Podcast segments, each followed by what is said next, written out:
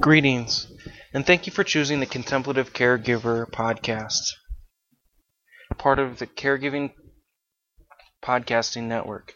To learn more about caregiving, please visit caregiving.com. Today is my very first episode on the podcast, and I must be honest, I'm pretty nervous. In unfamiliar territory but my mission is clear to help and to heal others, to support them in their journey as family and professional caregivers. I would like to explore and discuss various topics and interview family members, daughters, sons, nieces and nephews, uncles, cousins. And I also like to explore healthcare professionals, from nurses to phlebotomists, doctors, oncologists, and explore who's out there supporting family caregivers in this world. Explore their strengths, their skills, and their interests, and together explore what does it mean to be a contemplative caregiver, to provide care that is informed contemplatively. Well, to begin today, I would like just to throw out some ideas, some my some of my plans for what I would like to see come of this podcast. I imagine that the Contemplative Caregiver podcast reaches out and supports family and professional caregivers at any spectrum of their caregiving journey. Whether they expect never to ever be a caregiver or maybe they know that about the future about planning, about estate planning, and or maybe it's after caregiving has ended.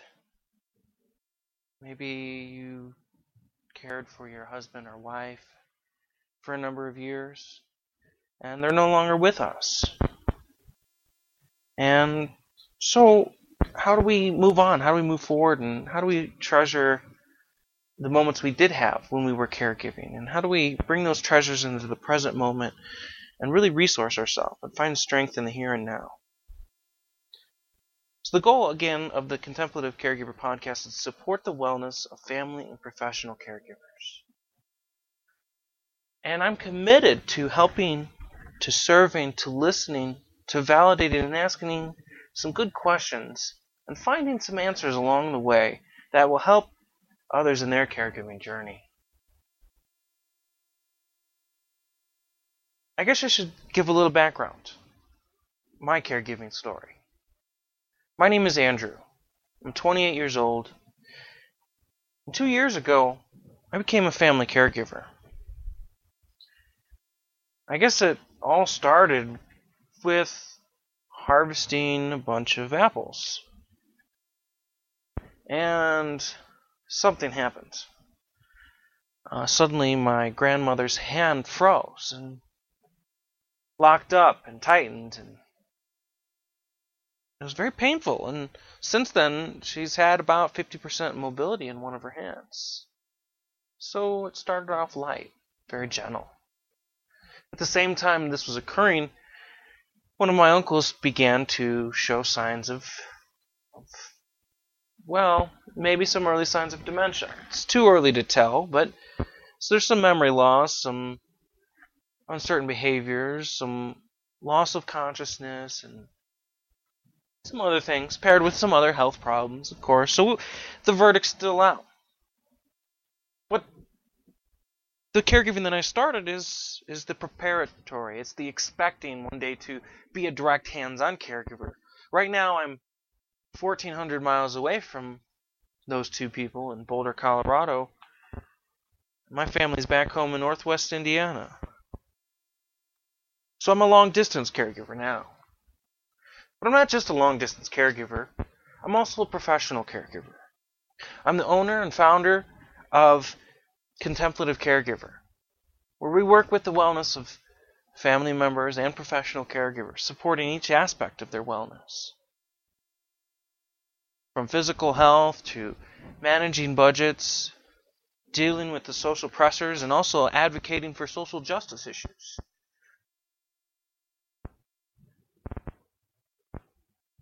I've also been an avid member of caregiving.com. I became a caregiving consultant in 2016, an educator in 2016,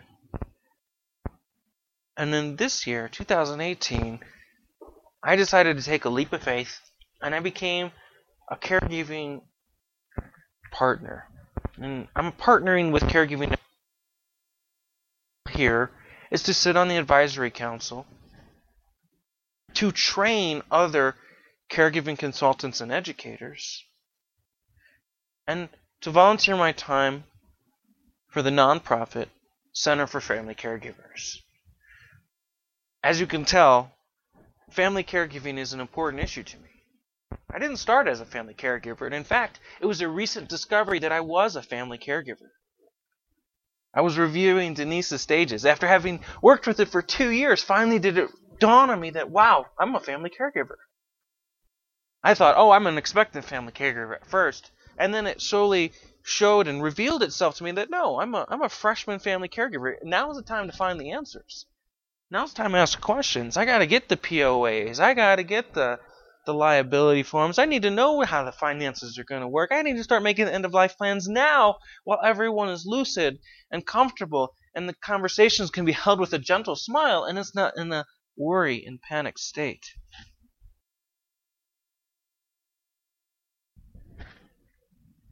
I didn't start there. I started in 2010 when I became a certified nursing aide in the state of Indiana. Started my clinicals at Ivy Tech Community College.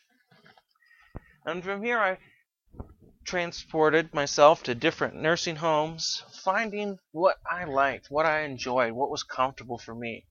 And I nestled myself really strongly with working with people with dementia. In fact, as I was in my studies at Indiana University, I was requested to do a genealogy project to discover what was common, what was unique, what was what was a special component of our family's legacy. And as I dug deeper and had conversations with relatives that I haven't talked to in quite a time, I discovered that I had had five family members who had dementia.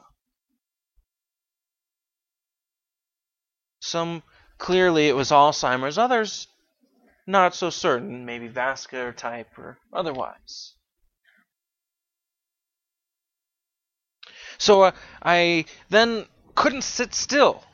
I took my studies and I took my work experience and I figured out how to merge them. So I started volunteering. I volunteered for Harbor Light Hospice, for Unity Hospice, to work with the Alzheimer's Association, Alzheimer's Association, and the Alzheimer's and Dementia Services of Northern Indiana.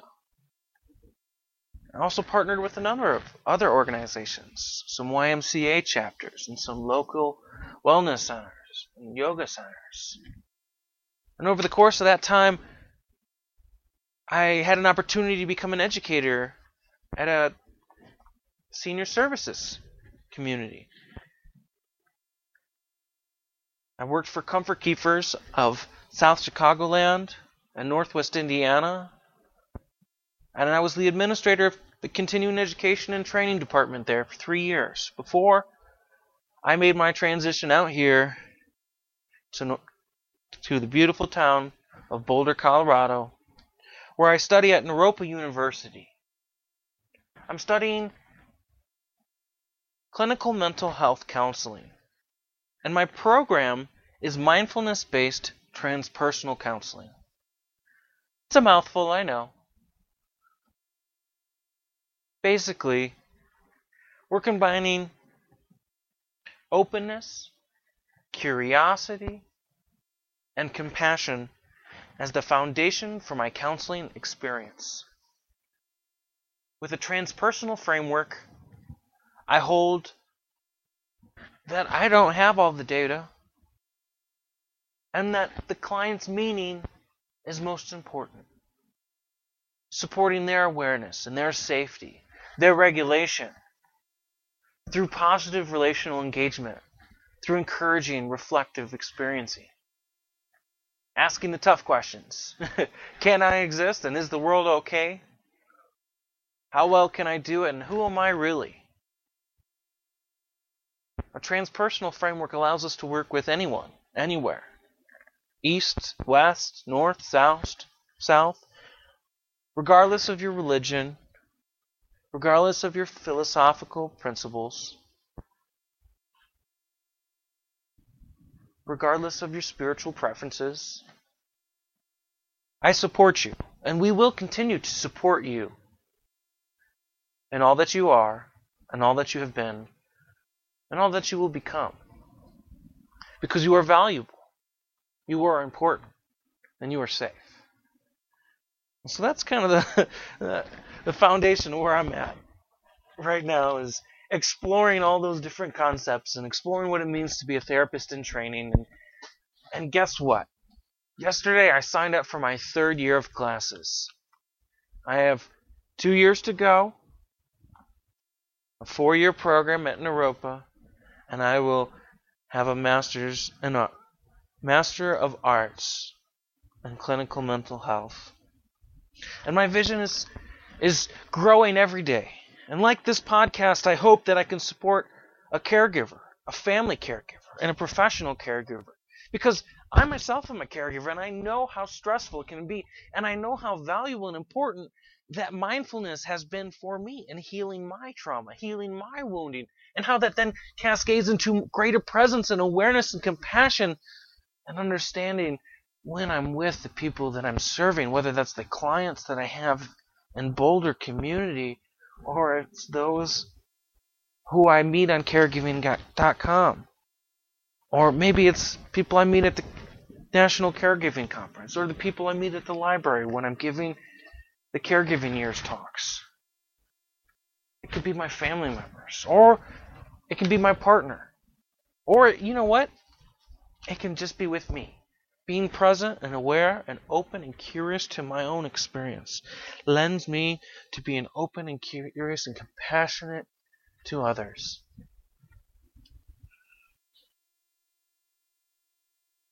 So again, the purpose that I have is to support the wellness of the family and professional caregiver. In the future, we will have interviews and discuss strengths and skills and interests of different people from all over, all different walks of life, all different aspects of caregiving, so that we can paint together a more accurate picture of what this caregiving experience is like and hear the voices that are making a difference in the world and find out how you can empower yourself and be the change that you want to see in the world. Join me on May 2nd for the end of our 30, I'm sorry, May 1st, for the 30 days of caregiving boosts. Also, you can register now for the National Caregiving Conference, taking place from November 7th to November 11th in Chicago, Illinois. I hope to see you there. And as always, have a fantastic time. I hope to see you on caregiving.com and I hope you will tune in next time to the Contemplative Caregiver Podcast. Be well and excel. Thank you for your time. Enjoy the ad.